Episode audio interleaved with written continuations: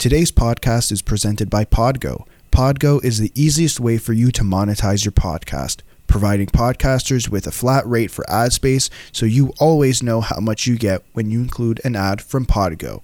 We recently joined as a member and you can too. Apply today to become a member and immediately be connected with advertisers that fit your audience. That's podgo.co at P O D G O dot CO. Don't forget to add the two on one podcast in the How Did You Hear About Podgo section of your application.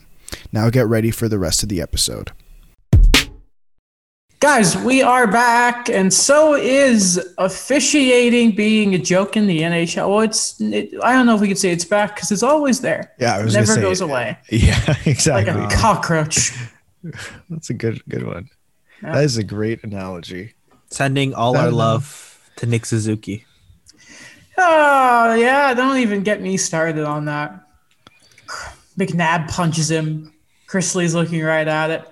McNabb ties the game up, celebrates by falling into Chris Lee. Chris Lee's putting an arm around him. Corey Perry comes in. I don't know how Corey Perry didn't draw a single penalty last night. There were at least four infractions on him. Guys, I went back and I, I did some some number checking. Would you like to know how many power play opportunities the Golden Knights have had compared to their opponents since they played the Wild?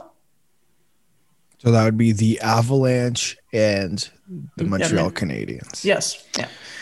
So Las Vegas in the round against Minnesota at seven games, they had 15 power plays. Minnesota had 16. Isn't that just the best? NHL officiating completely even. That's very strange, isn't it? Especially a team with Ryan Reaves on it. Okay. So Is he playing? he Yeah, did not play last game. played, yeah.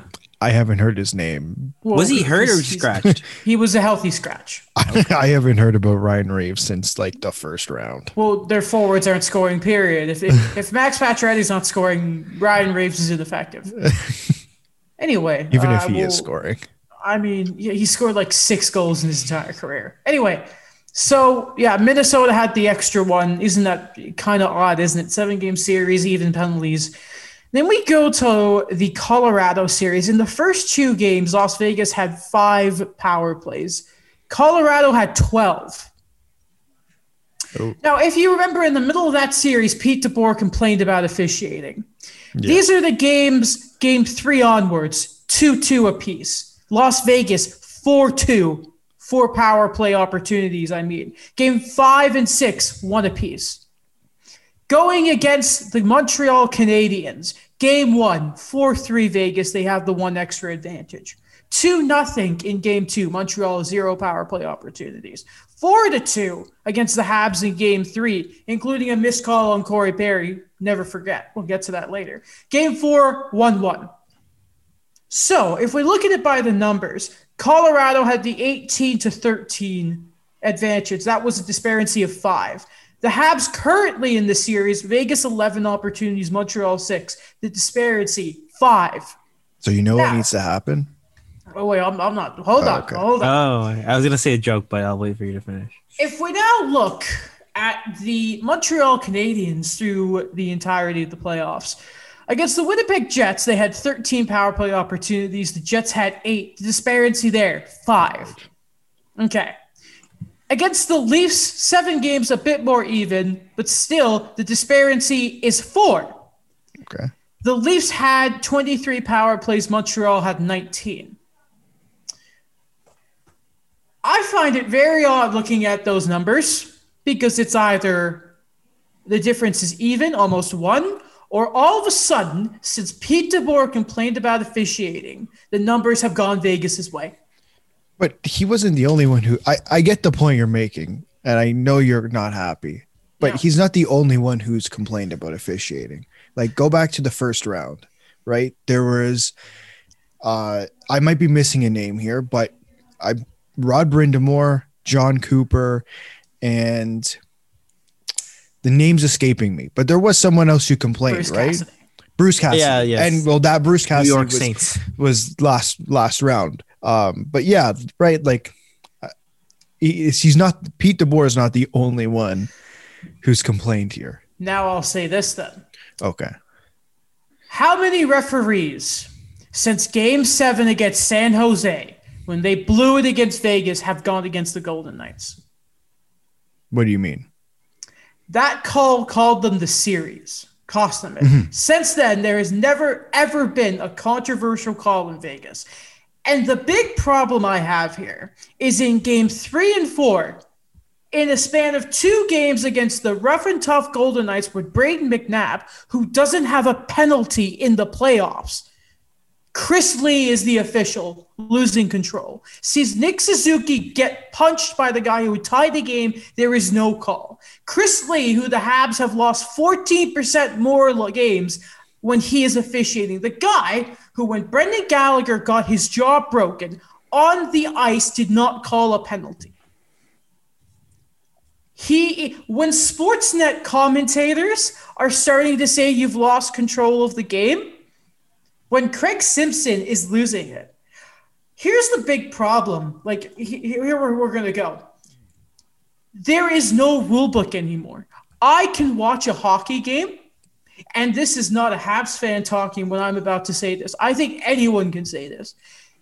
No one knows what the rules are because every official calls the game a different way. I can have my opinions and whatever about Chris Lee, but every playoff series is officiated a different way. Each game to game, even with the same officials, goes a different way. And we saw how strict they were in game three. And then in game four, we saw how tight it was and how there was some stupid line of calls. Yeah, no, I, I- I think you're I think you're spot on with what you're saying there in terms of the each referee it the way the rules are written are subjective, right? I think like that's that we would all be in agreement on that. It, to a certain extent, they are subjective, and I think that's where the where the issue you're talking about lies in that you're it seems to me that they're handing them a rule book and it's like okay up to your interpretation. And it's like well that works to a certain extent right? Because you have games like like last night. And this might be an over exaggeration but i think what happened last night makes what makes what happened to tim peel looked like nothing Oh, Man, I Daniel, what's your take? We we've we you've been very quiet. I feel like I gotta Yeah. take my flannel off, guys. Here, I'm, I'm getting hot. I'm getting hot talking about this already. I, I admit, like when we saw the Corey Perry high stick in Game Three, I thought that was the benchmark of okay, you you missed this one huge big call. Let's make sure it doesn't happen in Game Four. But then when we watch Game Four, it just you know it just snowballed. It was a lot worse. There was a lot more non calls. There were a lot more of like let them play, but it was so skewed on Vegas's favor that I just didn't understand what was going on. That like again when I mentioned the Brandon McNabb thing, it just it was just so explicit, or even with Shea Weber and um, Thomas Nosek, that that whole thing, that whole I guess like sequence of things that were going on, it just I, I don't know, like there has to be that consistency there that I'm not seeing because I don't know what what what the whole thing is like what is going on with that. Because with Vegas like when you when you crunch down the numbers and you mentioned that they've had so many of these advantages it was something that it, it had the eye test of what we had but then when you were mentioning with Craig Simpson and then you also go onto Twitter and you see literally everybody who is a TSN personnel say the same thing about the rule book especially Ray Ferraro and Gord Miller it's a huge problem I think I agree. And you know, hey, Shea Weber gets ran from behind. That's not the call. But when he goes back after the guy, then they both go off. Or how about this? A difference. This is how you can tell the ref in the, the officiating is different. End of game two, Edmundson gets bored by William Karlsson, no call. Joel Armia avoids hitting the numbers on the Vegas player, gets boarding the next game. Different referees. It's right there. It's right there. And I'll, I'll tell you, it's listen. I'm not going to try and sit here and say officiating already is the only reason Montreal lost last night. Um, if you really look at it, and I'm gonna, I'm not gonna lie. After that loss, I was, I was gutted. I didn't want to talk to anyone. Um, game three was very much Montreal should not have won the game, and I think game four, Vegas. High danger scoring chances at a point were 18 to 1 for Montreal. They were running their show So I'm not going to say that was the main reason. However, you can also say in game three, it's very difficult for a team to get their game going when they're getting no calls and, and it's just they're consistently going to the penalty kill.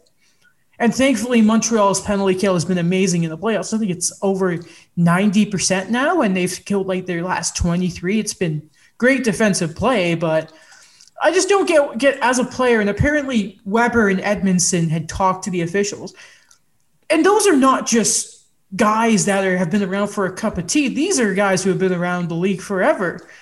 You hear about like, oh, the vets get this and that if the captain of the Montreal Canadiens can't get a fair shake of what's going on here, this isn't the players crossing the line. This this is 100% on the officials. I can't see it any other way. It's it's so frustrating. No, I think I I, I think you're right. Um, and one thing for, for me at least that that popped out um, was that I think there was so many like there was a lot more people who were on like the side of what on earth is going on? Like how how does this happen? And to me, that sends that should send a message to the NHL and say, like, wait a second here. Like, there is a good chunk of the fan base who, or a good chunk of like the league's fan base who is watching this game and saying, uh, you guys don't know how like this this refereeing is abysmal. Like and it goes back to the point and we've had this discussion countless times. What is the rule? Like what are the rules? Uh, mm-hmm. we no one seems to know and it's now leaking to the to the fans and that's just it's not a great sign i think one thing um i agree with you alex with the whole thing where it's just like what for me is what is the benchmark in all of this i remember kevin bieksa mentioned if nick suzuki is that that uh, benchmark of getting that hooking call, then what what about all the other play? What about all the other calls? Like if you're gonna make that the benchmark, then at least make it consistent. Make sure that you know each side is balanced. But what we saw throughout the game, it wasn't the case. I, by the way, I, I hate to pick on Sportsnet of all places, but there's been two separate times when Elliotte Friedman has started talking about questioning officiating, and Ron MacLean has interrupted him and shut it down where he's been like, okay, anyone else on the panel, put your hand like a teacher. I've not liked it at all. And I mean, let's not forget, Ron MacLean was an official and they look out for each other. It's just, and not to mention, like, listen, you know what's bad when like the players' wives are starting to say, like, like Jeff Petry's wife, I think it's always it's Julie or Julia. I always forget. They went out went out and started saying something because the players can't. Jeff, sorry, not Jeff Petry. Corey Perry afterwards, he was asked about the officiating and he, he said, I can't say anything because then they get fined. Like they can't speak their mind. They can't criticize. Otherwise, they're going to get fined or even worse. Or like, remember when when Dennis Wideman brained a referee? Oh, wasn't yeah. no, he didn't brain him. He he checked him from behind. Checked him from and ended his refing career, right? Yeah. And after that, now I don't think Wideman ever saw NHL ice again which is fair. Like you don't do that to an official. But after that, the Flames were constantly like the most penalized team in the league, if you remember. That is that is game management. That is the refs should never have never ever be the the reason the game changes. That's not their place. But I I think that, that that's the thing is is I think no matter what they do, they are influencing the game. And I think that's something when everyone has that discussion is completely not looking at because no one's t- they're not calling it by the rule book because the rule book is subjective. Like that that's the thing. It's like if they don't call the penalties, well, now you're influencing the game in one way. And if they do call penalties, they're influencing it another way. In my opinion, they should be calling the penalties as the rule book states. And I think right now, the rule book, I've, I've said it before, the rule book is not great because it is extremely subjective. It's a floating concept. We don't really know if it exists or not. If you're gonna, was it was it to know who Luke Tuch like flipped over? if that's not a penalty, but the Suzuki hook is, I think we need to start having a real hard look at the rule book. Real hard one. Real, real detailed look at it. Aside that, we should probably look at the games themselves. Um, there's a lot to go to. First off, guys, I don't know about you, but nothing freaks me out more than bloodshot eyes. And Jeff Petry has looked like the Terminator. I couldn't. I couldn't. I couldn't. It, it, it, it was really difficult for me to look at him on TV for it. Same. I know he was okay, but it just it really creeped me out. No, same. I whenever they showed him, I, I looked away. It was it freaks me out. I just the worst thing is how like it doesn't affect it. What's good, it doesn't affect his vision. Like, because if I've always imagined if you had like had that in your eye, like it would just be you would see everything, but there'd be like a red filter. It'd be red mist. It's like Dar- what Darth Vader sees, like how yeah, his things yeah. are. He's like he looks at Chandler Stephenson, and it's like, all right, you know, the strength of this injury twenty five percent. Okay, I need to. I need a second here. Yeah, go ahead. The Leafs won three straight without Tavares. Mm-hmm. Mark Scheifele took himself out, and the Jets core can't play defense. If Chandler, I'm going to get this Mark, this uh, Andrew Berkshire tweet out here because this is really, really funny. And everyone has been talking about everything that's gone out Montreal's way and not what's gone against them. So this is from Andrew Berkshire, who is a Habs fan, or he says he isn't, but who is extremely critical of everything Bergevin does, and I think fair. So he quote tweets Dookie Dimes 09s, who said, would like to see a full series with Stephenson in. Obviously, Vegas' is top lane center who's out. Andrew Berkshire says, I'd like to see a series with Gallagher, Weber, Petry with two functioning hands each, or Drouin playing. If your excuse is that Chandler Stephenson isn't in, you need to reevaluate. Now, if Max Pacioretty and Mark Stone can't get going because they don't have Chandler Stephenson, then I have no sympathy for you. It's not Montreal's fault that Mark Scheifele took himself out the game.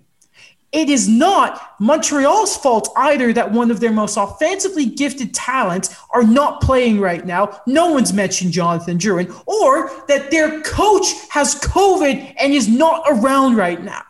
But no one's going to mention that. It is such a joke, the double standard around the Montreal Canadiens.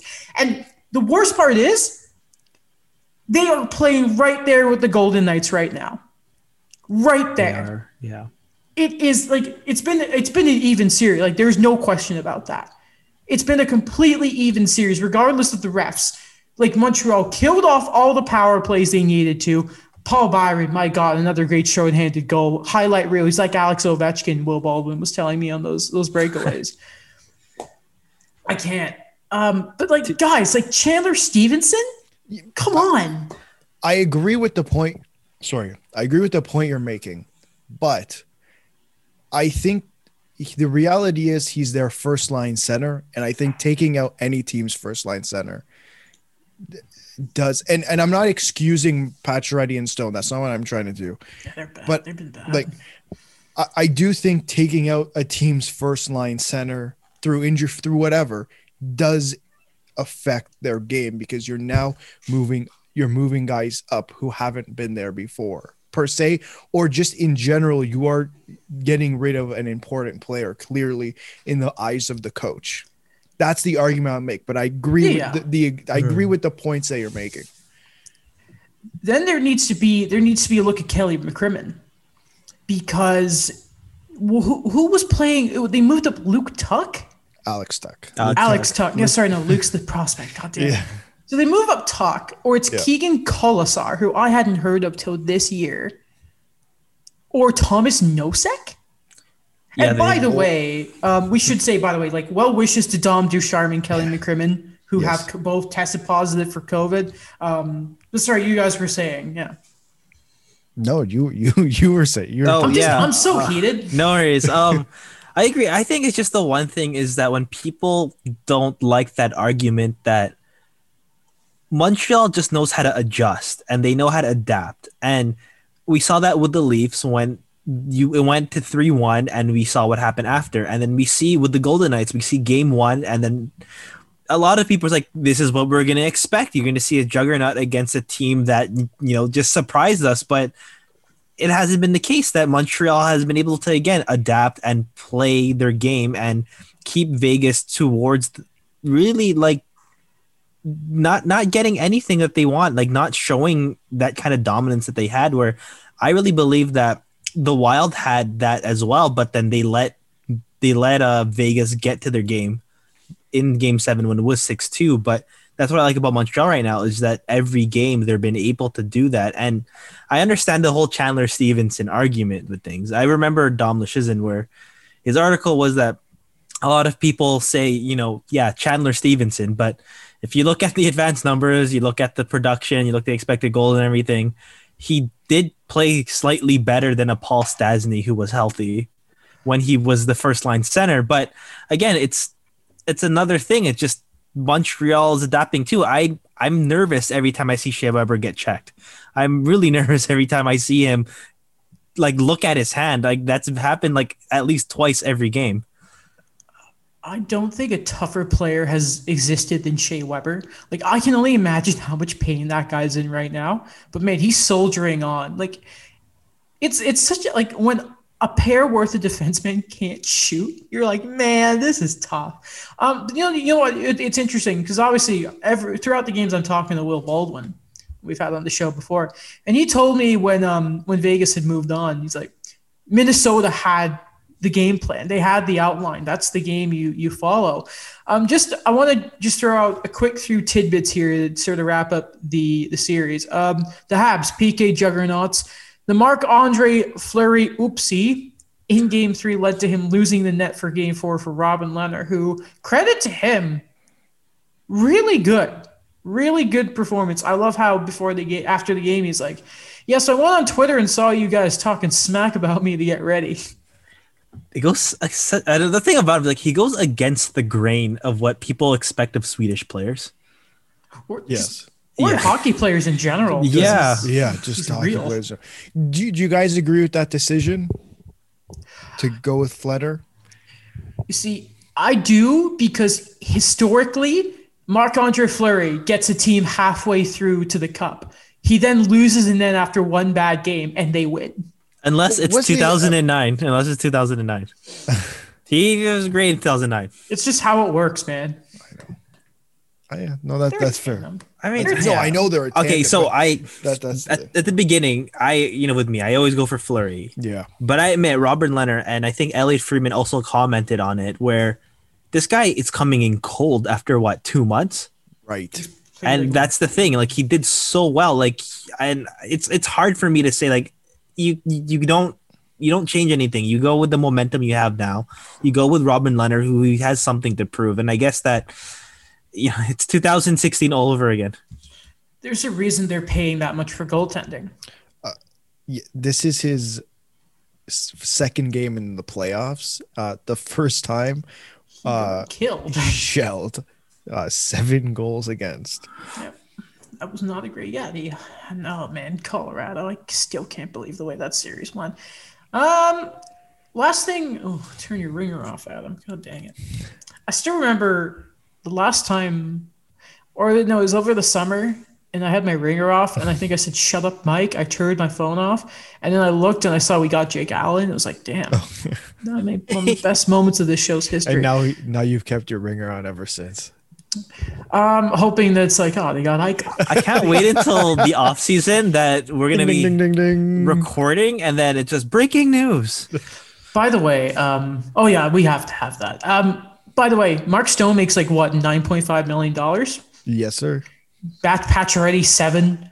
Didn't like his contract he was going to get from the Kings, so he nixed that trade so he can go to Vegas. I'm just saying, like at some point, the stars got to show up. Where we've criticized uh, those big game players for not performing, it's time for the Golden Knights big guys. Their forwards have been garbage. They haven't scored any forward.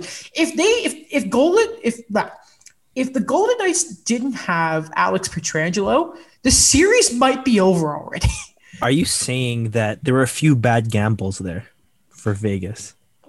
Man, I, I've been so sick of all the Vegas puns this entire series. okay. it, it sickens me sickens me to no end. Okay, one more thing I want to mention that we can move on from Minnesota, Minnesota, Montreal, and uh, and Vegas. So, we joked when Mike was on the show about the video of Marc Bergevin walking around and playing with the camera hole, and it was like a suction cup type of thing, right? and he was on the phone with someone. It's a two minute video.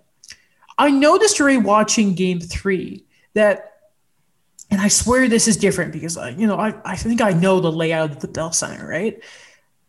All of a sudden, rewatching it, there was a, a play when they zoom into the boards, and it looks like it's a sliding door over the camera hole. A photographer opens it, then puts his camera through.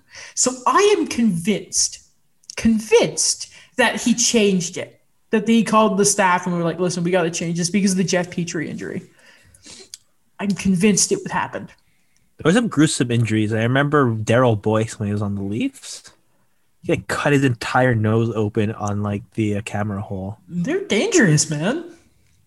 You're going that speed, and then like you just get caught on. Imagine McDavid's coming around the boards, and like like his stick gets stuck in there, and he just sort of like um I don't know what what whiplashes or something. Uh, I thought you were gonna say he um, when he's playing against Montreal, he, for some reason checks one of them into into. Does the McDavid hole. throw a hit? Only against Montreal. Yeah, yeah. He Hits only on the throw- golf actually, course. He only throws elbows. Oh god, that's a good one, man. I call the rule book. Um. Anyway, let's talk about the Islanders in Tampa Bay. They play Game Five tonight. They're replaying Game Four right now, and there's five who wins. minutes. Oh, four minutes left. I'm guessing they're doing the NHL in thirty. My lord, that I so. I was watching the game obviously, and I was kind of waiting for it to finish so I could go over to the um, to the Bucks Knicks game, Game Seven. Out of boy Giannis, What? good to see you. Oh my god! Yeah, because What the. Islanders are Yeah. boring. You know what's really funny? I saw there was a minute left in the basketball game.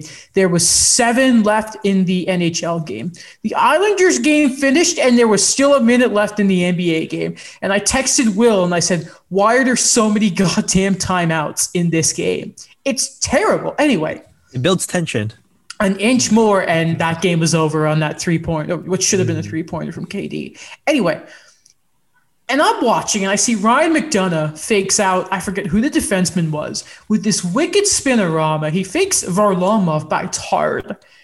And Ryan Pulock with the best clutch player save I've ever seen.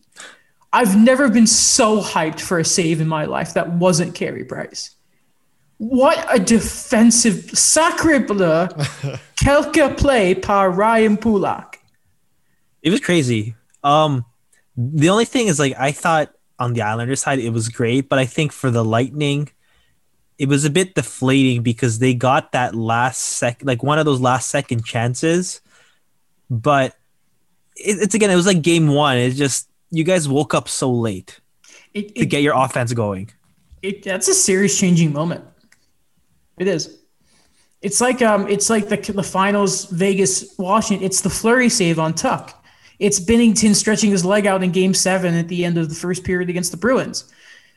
Fun fact for those of you who don't know, I told the lads this. When Chiarelli was hired by the Oilers, they had to give um, Boston compensation. I think it was a second rounder, and it, ch- it turned into Jack Studnicka. Saw that the other day, and I thought it was pretty funny. Our boy. Um, The Yeah, guy you no. always want to trade. yeah, exactly. but who's the new one? Who's the new guy again that we have that Alan, Oh. Alan- Adam wants to trade? Is it from Boston? No, it's like a new player who's always in like trade discussions now. I'm like, he's the new Jack Studnicka. I know Oh who you're talking gosh, about. It's on the tip of my oh tongue. What what team is this? It's like a young guy. Any idea what what division, what conference, what state? I have. no okay, if we idea. um when, when it gets, Kiefer it gets to me, I don't know. Keep I don't know. Think about it. Okay. Um. Oh, Samuel Poulin.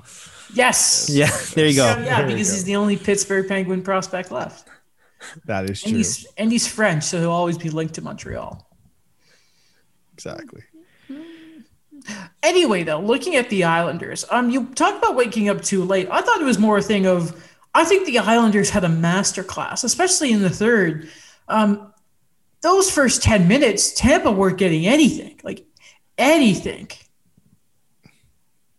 It Yeah. was it was that thing again where it's just the Islanders is just that suffocating type of game they play that honestly for me that I know it is tied it just it just kind of goes to show because they're playing so well the Islanders they're playing their system so well that Tampa is just they're getting stopped but they're keeping it close so it was just a kind of thing where just I, it's like again, it's coming in waves for the for the Lightning, but it's just the Islanders like they're like holding on, and then they know when they are gonna have their own offensive attacks.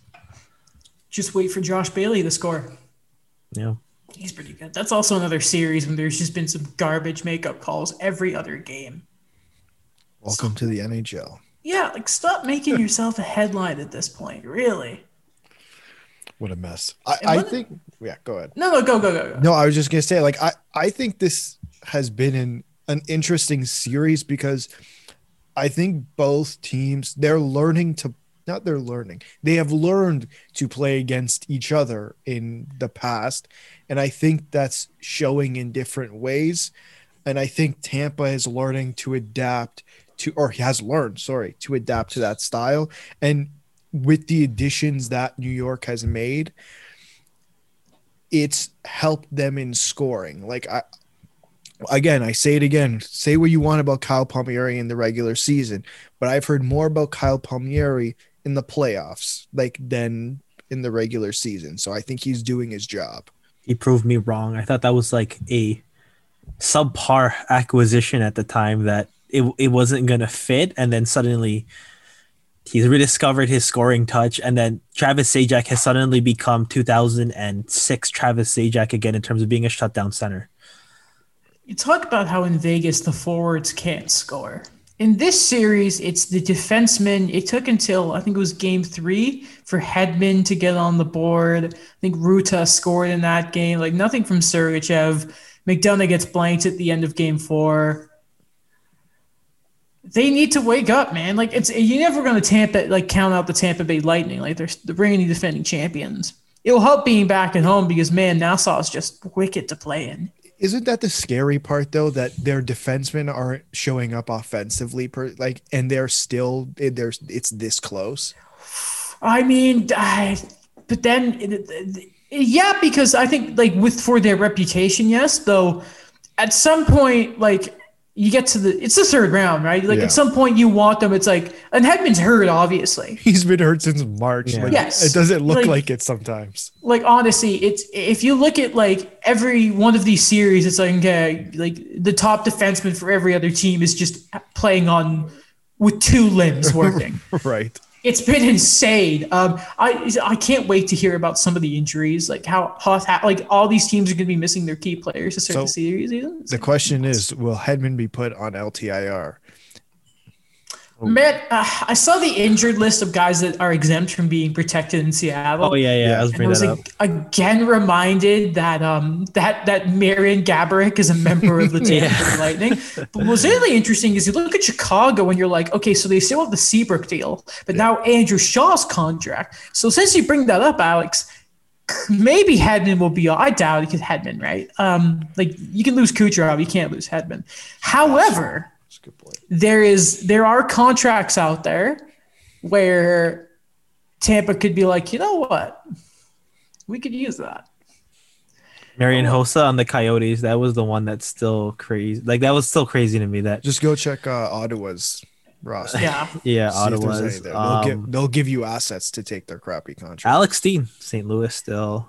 The Datsyuk to Arizona one, I think, is like my earliest hockey fan memory of just a ridiculous salary dump trade. And this, I remember that got really criticized at the time. You know what's mine? When Sam Gagner was traded like twice within an hour. yes. Do you remember that? He was, Was traded. it Sam Gagner? it was Sam Gagner for like Teddy Purcell, and then they traded like Gagner like an hour ago, and then like people are joking because they're like the Sam Gagner era and the Lightning has ended. It's like when uh, Hoffman got dealt from San Jose. Yeah, It's like, thank you. We'll miss you so much. Mm, all right. Um, and then I'll ask you since the pre-show is about to start. I'm not watching it. Uh, I'm on Alex's page here. I'm just not going to watch pre-shows anymore. Question: Who's going to win Game Five? Will Tampa, the Cup champions, take a step forward? Or are we going back to the Coliseum for a potential Game Six finish and be the reverse of what happened last year in the playoffs? Um, I'm gonna go with Tampa Bay winning three to two. Okay, Daniel. Uh, before I go on to the Lightning, here's another the here's the Sam Gagner to confirm. So Okay. he was traded for Teddy Purcell on June 29th, 2014, but he only spent an hour with them before being traded to Arizona with BJ Crombeen in exchange for a sixth round pick in 2015. What is that gentleman's name? BJ Crombeen. That I'm gonna believe you because you're my friend. Yeah. That that's a real person. No, it's a real guy. It is, Um, it is. we- we gotta- We got a oh my lord, who wears 44 beside that guy Morgan and Rielly. like Morgan Rielly and Joel Edmundson? Never mind, no, a lot the 44s. But, uh, Caulfield and Junior. Huh. Or, yeah. um, Okay. So for my prediction, so- I'll say 4 1 Tampa, but one of them's an empty netter. Since both of you said Tampa, I'll say the Islanders win. Five to three. We're having Wow. a real barn burner tonight. okay. Real A lot of goals, barn burner. Maybe it's like 8-6. goals. Yeah, yeah. So uh, and the game winner will go to Noah Dobson. I don't even know if he's playing tonight. However, Maybe he is. I like Noah Dobson a lot. We love Noah Dobson. Former, I think he was a Mem Cup winner with the Bathurst, the Titan back in. He was the guy, day. remember, in the World Juniors, his stick broke, and then Finland went on a fast break. Yes. Fast break. Yeah. That's not I'm using basketball words. basket? I was gonna say, isn't that On a breakaway. Sorry. Is that the same year where like the states let up two goals in like the last minute for Finland to win? yeah, it was like Jake Oettinger in that. Maybe. I don't know. Well, I think it may have been Primeau. Was it Primeau?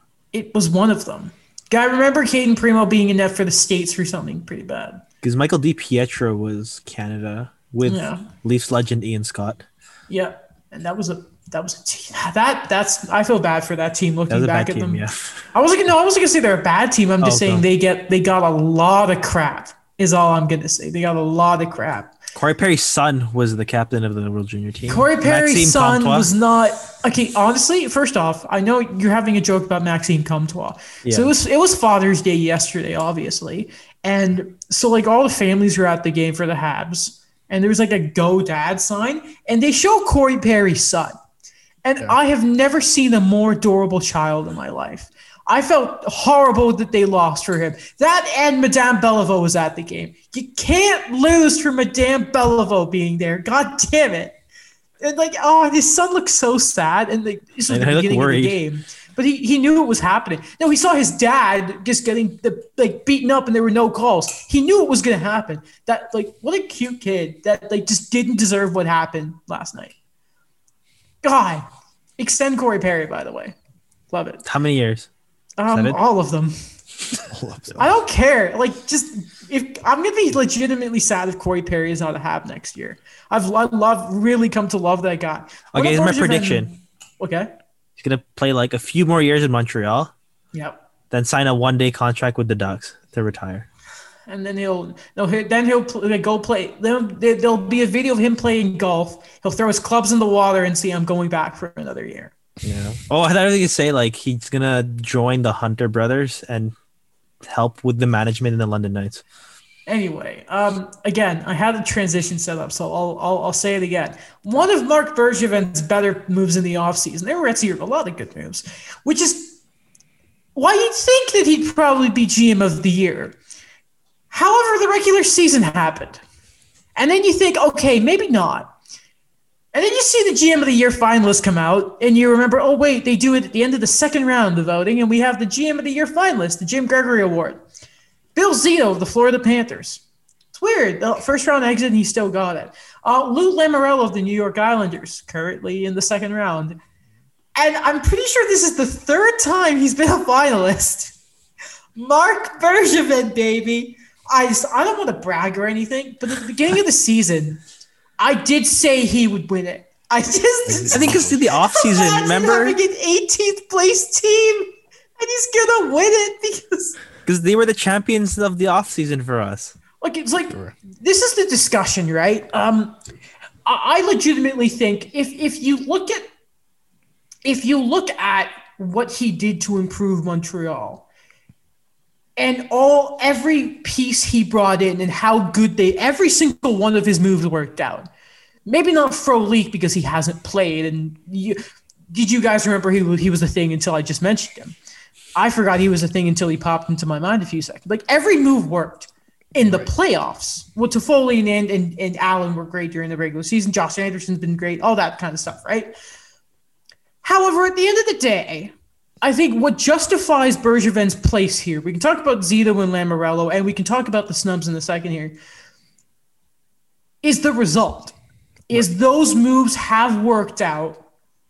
He shouldn't be a finalist because they were 18th place and he had to fire a coach is. And in one of those firings, he admitted that he was about to get fired if Price wasn't better. Right. But I can justify him being here. Yeah, I think it could be justified based on the position they're currently in. yeah. That- right? Like that. That's what I mean. It's. Uh, I don't know. It's odd that they're voted on after the second round, but I mean that it's just it's the way it works. So I am gonna like I'm not gonna say he doesn't deserve it. Like they he does. Like you're everything you said. Did we not? We crowned them champions of the off season in our when Mike was on, and we did that. That uh, what was it called? That chart, whatever it was. It was. was a tier list. Tier list. Thank you. A Chris Right. tier need list. Okay, yeah, that. Uh, so like I think he's justified to be there. So is Lou, and I mean Bill Zito's the odd one because he lost in the first round. But I think you can, I think you can justify that because if you looked at the team he inherited, uh, versus the team that was on the ice, it was very different, and it it was a huge step forward. We didn't know what your team would be, but they were good. Yeah. Right. It's Like- it's almost like coach of the year.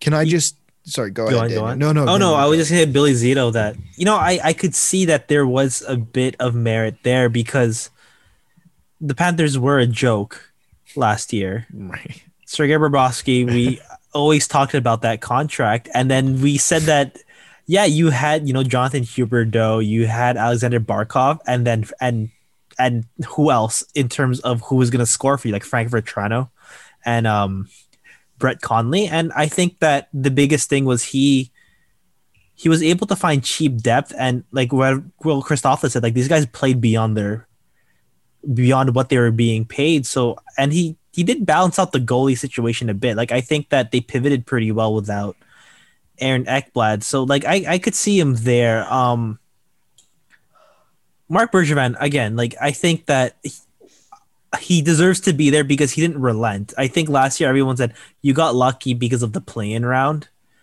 This is not going to happen again, but then he was like just watch me. And he was able to kind of supplement the entire lineup. He wasn't going to sell off anything, and that's what I think has been good about. And we could look at the cap hit. We could talk about that, but you know he didn't give a whole lot for Jake Allen and Joel Edmundson, and I think that those have been excellent.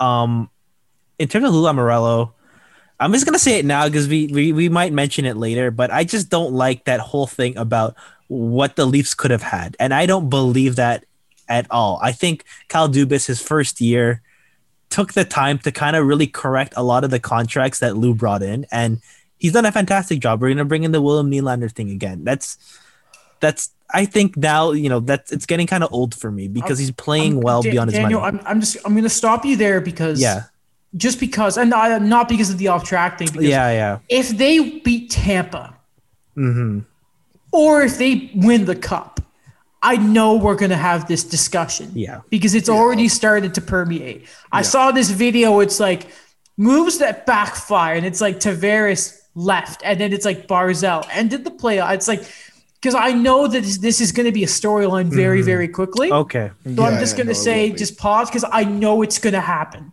I'm sure we'll dedicate 45 minutes. To it Okay. I, Mike's on. God, can't wait. Anyway, Mike, with so Mike. so the s- no, I don't know about that. So the snubs, however, Yeah.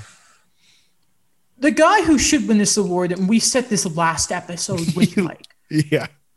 The GM of the year is Julien Brisebois. Yeah. So let's just let's just quickly. Um, I'm gonna get up cap friendly for a second here. Oh yeah, it's it's ridiculous. They're all yeah. Go go. I'm ahead. not gonna. I'm not gonna even mention. I'm not. I'm not gonna say the cap hit of the overall team. But so let's just take a second here. I'm gonna point out why he he should be. So let's just look at David Savard for a second. Okay. So David Savard, his cap hit for some reason is oh because it rolled over the next year. I can't see it. No, he got him for about a million dollars at the deadline. right. Remember, everyone was like, "Yo, the Jets are gonna swoop in," and then Tampa just robbed them. The Cernak deal, getting him done. Cirelli, he got done. Sergachev, he got done. He is the smartest GM in this league. There's just no like the way he didn't just do cap gymnastics. He did things to the cap that he should go to jail for. How many how many times in the summer did we say there's no way he's going to be able to sign all three of them without I giving know. up Keep assets? getting away with it. At least once a week. Like at least once a week we had that discussion. And the fact that he didn't lose a single like had to trade a single piece. Can we He's- check his taxes? I mean, he traded Braden point- Coburn, long time uh, Lightning. Alex Volkov. Defenseman, like it's like who cares what they got rid of? They and they still have they still have good prospects. It's like oh great, here's Matthew, here's Ross Colt. Never heard of him. No, but he's been great. It's so dumb. Like like Sakic.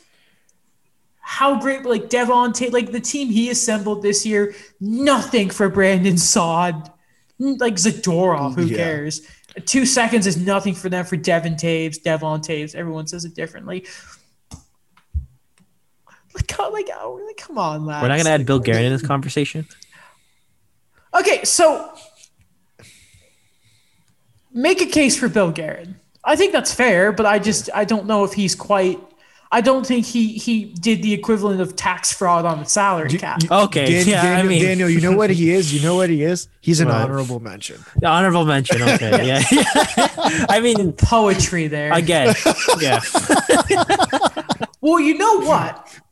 He could lose that title if, and here's the transition, he loses Kirill Kaprizov. Oh, So Kevin Weeks of the NHL Network, the guy who for some reason is is always in talks to be a GM for some reason, quote as of now, talks with likely rookie of the year Kaprizov and Minnesota Wild have gone cold. My understanding is he's in Moscow, and it's believed. See, everything okay?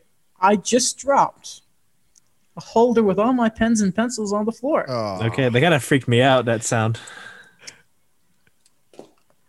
Anyway, uh, he's in Russia, Moscow, and it's believed that CSKA is interested signing him for the KHL and the Olympics. Um,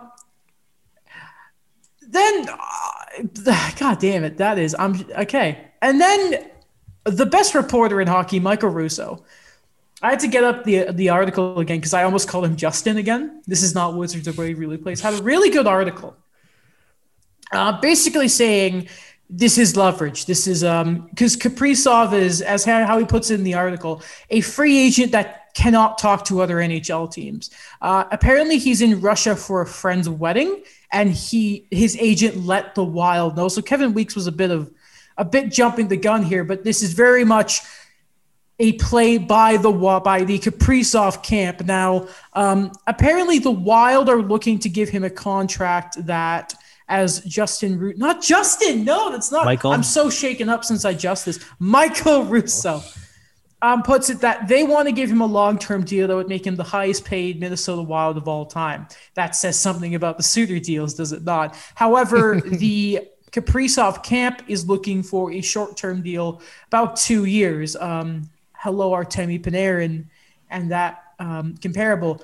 Uh, you guys discuss quickly because I'm just going to go make sure that everything is good there, and a pen didn't explode over my walls in case because they're white. So I will be back in ah. two seconds.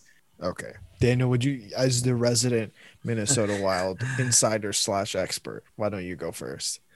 Again, like this was the complications that came from before Chuck Fletcher, Paul Fenton. They are the past GMs that they failed to get Kaprizov here because they didn't know how that entry level thing was going to go. And I think Bill Guerin knew that he needed to bring the guy in. He was getting a lot older. Um, he was 24 now. And again, I think that it was that compromise he had to do. They did the two years on it and they had to burn last year's. And now what they're thinking of is I think that they did a perfect thing for it that they sold to him that you could be the best player on the team.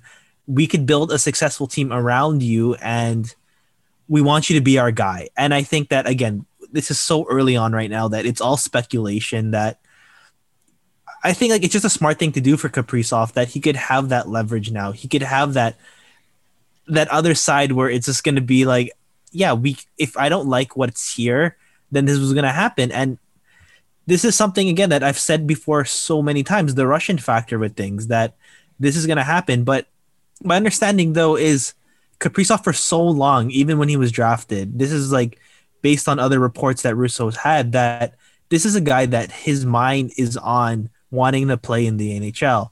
That he's always wanted to stay there. He wanted to be in the best league of it all. And I think that the only exception of what people saw the last few years is that NHLers were not going to the Olympics. That was the biggest thing for him. And as a young guy, he signed a long term contract with his KHL team.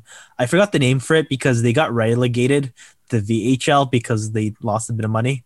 Uh, but um, yeah, that was like just one thing that he wanted to play for the Olympics. But I don't think that's the case this time. That he could have both of them. He could have the NHL. He could play for. I think it's still going to be the Olympic athletes of Russia from I Russia. So yeah. Yeah. So he still has both of those opportunities. I think that it's it's just weird because he can't get traded, he can't go to arbitration, and he's just kind of left there. So I think that this leverage thing is just for him to have that, I guess, added sense of control of being a restricted free agent. I, really, yeah, like I, I, I think this is more just a negotiation tactic than anything to me at least and i think trying to see what happened what bill guerin's reaction is to all this and if you're a good gm you don't like you shouldn't react heavily uh to this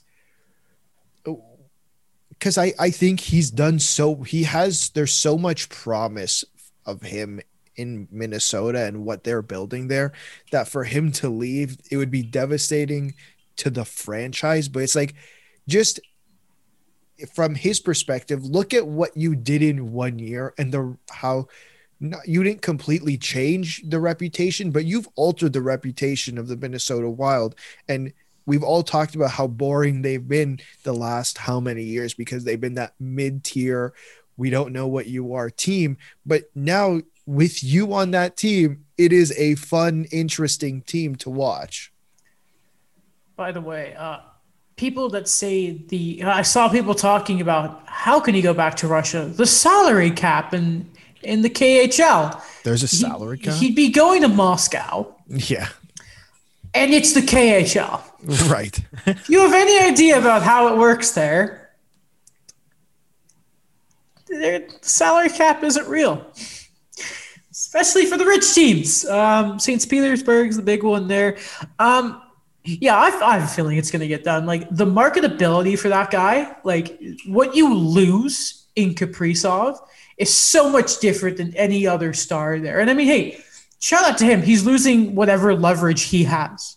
So he's using, not losing. Yeah. Sorry. Um, but you know, the thing is, he doesn't have much to begin with because of things you guys um like talked about there. Um, sorry if I repeated any of what you guys said when I was doing that. No damages, thankfully. Good. Um, thankfully, good. Yeah, the, the the the holder actually when it fell landed like standing up, so that was pretty dope. Sasha Barkov is the winner of the Selke Trophy this year. The first time he's ever won the award, and the voting was uh, a landslide. The, probably the the like I think it was the widest margin of first place votes that has ever been done for the Selke. For those of you who don't know, um, it's not just you just vote for the Selke. There's a ballot list. I think it's up to five players.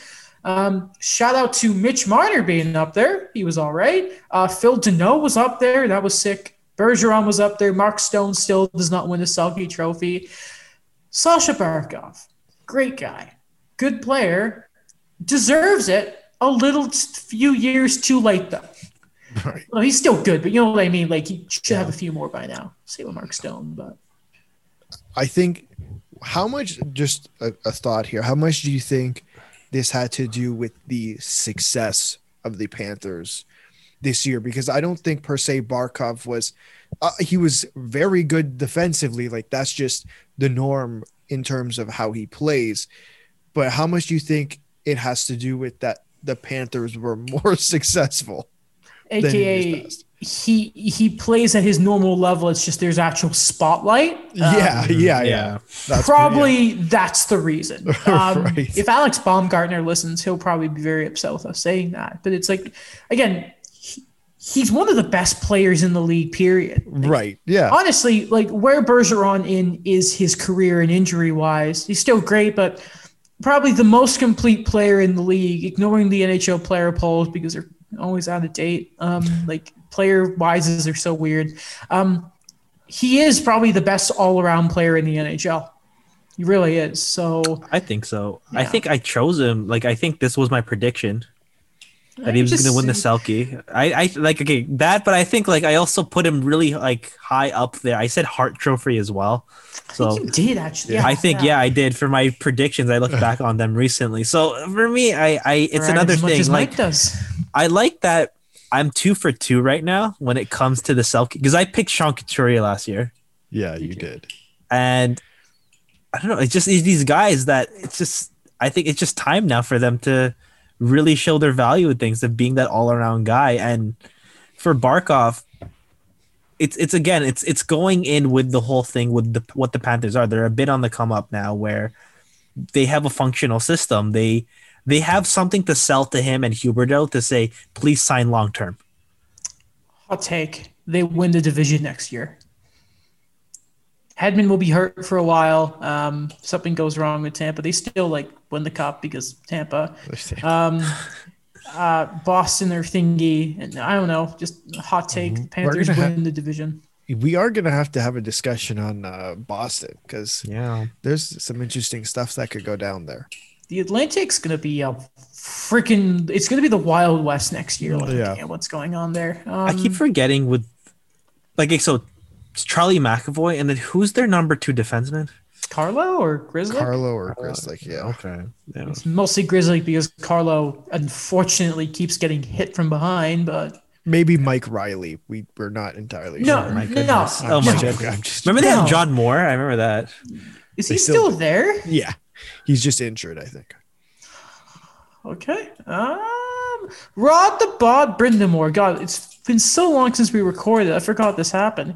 Has re-signed three more years as the head coach in Carolina. It gets announced on the same day he wins Coach of the Year. Actually, it was pretty funny.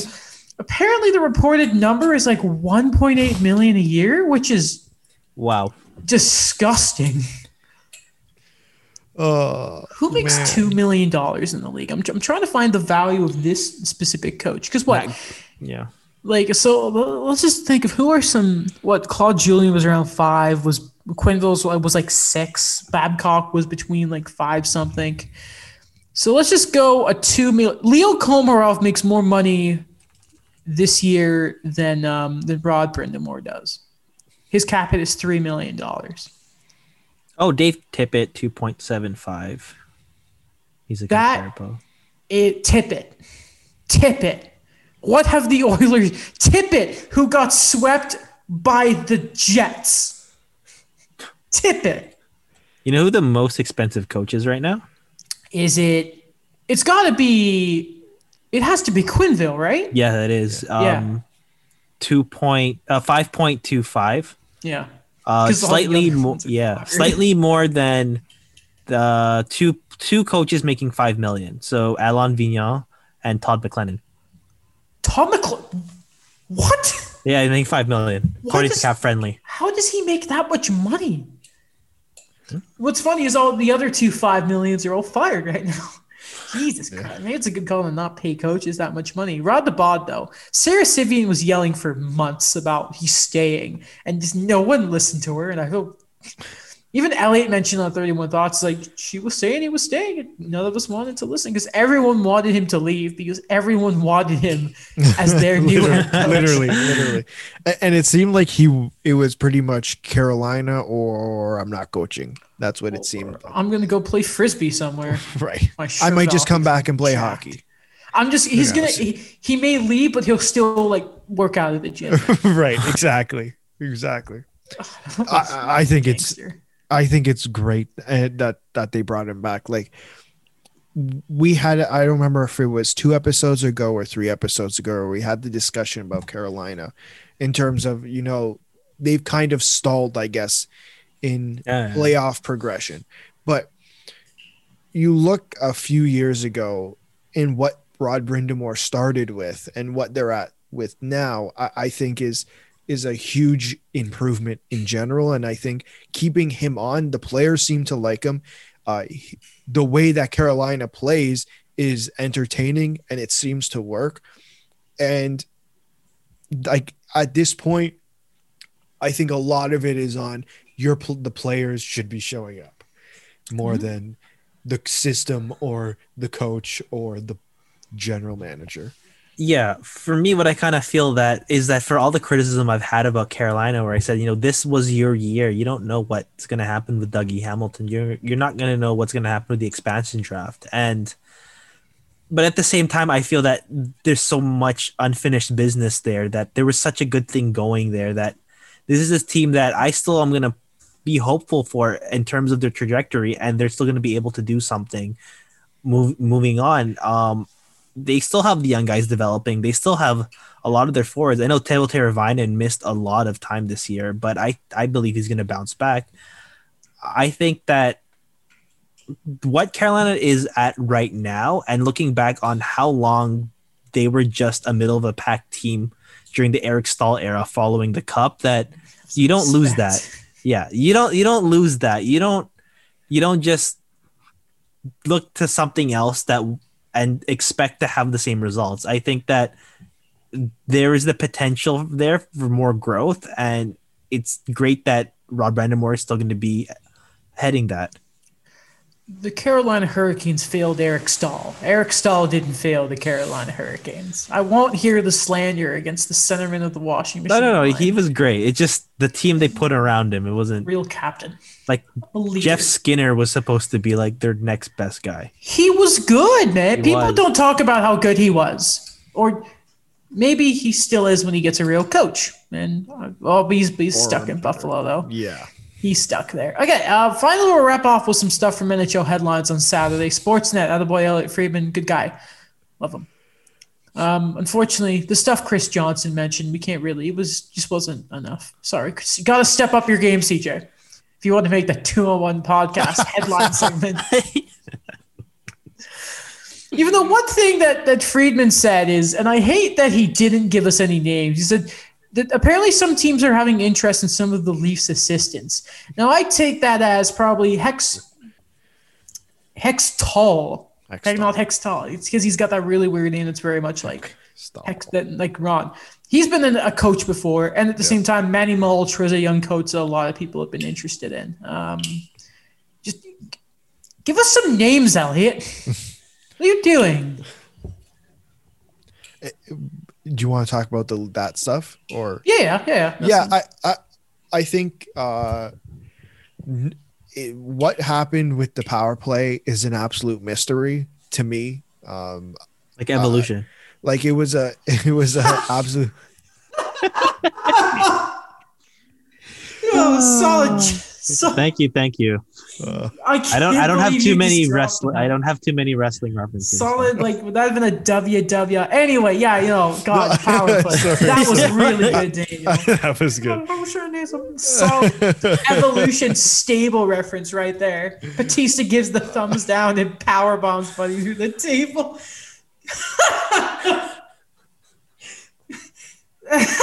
Does this go to Manny Malhotra? Sorry, the Manny Malhotra. Um, it, it just it didn't work. I don't know what it was uh, or what the issues were, but it just it didn't work. I thought the penalty kill was okay. Like, not like I would. I'd be fine if Hextall came. so I don't know if that's close as I'm getting to pronouncing his name.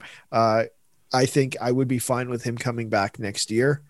Uh, just I, I don't know what you do with the power play, like I with that coach, to be honest. Am I forgetting an assistant, by the way? Manny Uh, Hextall. Am I forgetting another one? Paul MacLean, the mu- guy with the mustache, Sweet. old Ottawa Senators coach. Wait, wait, wait. On the Leafs staff? Yeah, When did that happen? You The don't. guy who Brandon Prust called a, a walrus? yeah, Former coach of the year? yeah. When the hell did that happen? He he's not even on the bench. He was uh, in the uh, I guess the video room or whatever. All right. Uh, the other assistants are Steve Briere, the goaltending coach. Yeah. Sam Kim, the video and coaching coordinator. He's new. Uh, yeah, and Jordan Bean, the statistical statistical analyst. You're not gonna let the goalie coach guy go, especially with like the hope that that Campbell's going to be the guy going forward. Um, then maybe it, especially with the way the penalty kill by went, unless it's, I don't see Hackstall going anywhere. But yeah, maybe maybe it's Manny. At the same time, do you want Manny to go? Like he's a he's a sought after guy. Specialist. Yeah. The face off, yeah, but Th- that- face off. That's the thing is you can't. I don't think you can come back unless there is a different philosophy coming into next season. I just find it really hard to have him come back and watch that power play again. So Mitch Marner is to blame for man. The, the rumor of Mitch Marner not playing the goal line is. I can't wait for those headlines to come. I'm not. And by the way, I didn't mean to disparage faceoffs. I mean they're incredibly important, but that power play needed a lot more than faceoffs. Face-off. Yeah. Yeah. God, face, Fun faceoffs are important, by the way, very important. Fun Go ahead, fact. Dan. Yeah. Uh, Manny Malhotra Yeah. is the brother-in-law of Steve Nash. really Yeah. like the coach, like the Nets coach. Yes, the NBA legend. I don't know. I'm just making sure. I'm not a big fan. Yeah. Okay, yeah, yeah, it's crazy. Um, he, I think he, Manny is married to Steve's sister. Really. Yeah, Interesting. Small world. I know. Sports. Sports family dynasty right there. Exactly. I maybe I, I I think Manny needs to have a big career as a coach because as a player, he was fine. Yeah, Okay. Yeah. You know, I remember when he was a Hab and it was like he won, he would win the face off and immediately got off the ice. that was it. He was. I remember Dale Weise had a breakaway once, and Manny Malhotra hadn't scored all year, and he sees seizes behind him. Weiss gives him the puck, and he scored. It was great. Can't remember who he was against, but that's what I remember about Manny Malhotra. Great guy. The great story after his eye injury and that, like an, a- an amazing story. Uh, two other things here. Uh, Elliotte also talked about our good friend Elliotte, E as we call him, EF. Three. Great hair. Not really. His hair is leaving him. Uh, he talked about some of the coaching candidates. So there's a, a secret mystery name. Um, guys, he's talked about before. Uh, David Quinn, out of you know former Rangers guy. Rick Tocchet apparently has a third interview. Uh, Tony Granato has been talked about, the head coach of Wisconsin in the I NCAA. haven't heard that name in a while. I mean, Tony Granato, or is this a joke to like the Granato name? Because I hear about them like No, no, Tony Granato because like I, yeah, he's. I remember when he coached the Avalanche, but it's been so long. That was when I was like a little kid. I feel like all the coverage about Caufield has just been like, all right, you got it. Wouldn't It's it be? weird f- there. Wouldn't it be funny if they hired him? Because it'd be him, him as his coach. He'd be the coach, and his sister would be a scout. Maybe just hey, be part of the family. I mean, like- hey, it's a it's that what the VC hockey family had at one point? right, right. Man, by the way, um, also like the Father's Day thing. There's a picture of of Eric Staal with three of his sons. They all look exactly like him. It's hilarious. So I don't know if if Jared has any kids. I don't know if Dan Girardi does. I don't. I remember there was the stuff with Jordan Staal, which was a travesty. Um, but like you gotta think about like looking at Eric alone. I can't wait in a few years when it's like 12 stalls and 12 Tkachuks Yeah. all over again. I don't know, Justin Bourne. There's young Price and young Bergeron are around. It's just gonna be- at least two of them. It's going to be a line of stalls. the Hughes when when Luke Hughes shows up, uh, it's going to be it's going to be messy. It's just going to be that's it. Um, we're gonna have brothers on every single team except Hamilton because that's not allowed to happen. Uh, another name was Joe Sacco, the Bruins assistant coach, which I was like, oh, I didn't even. Just anybody ever hear about the assistant? If you know every assistant coach on every NHL team, I applaud you. He used to be a head coach, Joe Sacco. How did that end? Uh, not too well, but I remember. Um, he, yeah, he was the coach of the Avalanche, and I always found that funny because when I was a little kid, I'm like Joe Sacco and Joe Sakic. But um, finally, uh, the OEL trade rumors have started to uh, heat pack up, which is hilarious. So last year, we all remember uh, the Coyotes. OEL said there are two teams I'm accepting a trade to, but it would have been Boston and Vancouver. Yeah. Polar opposite. He must be a big fan of 2011.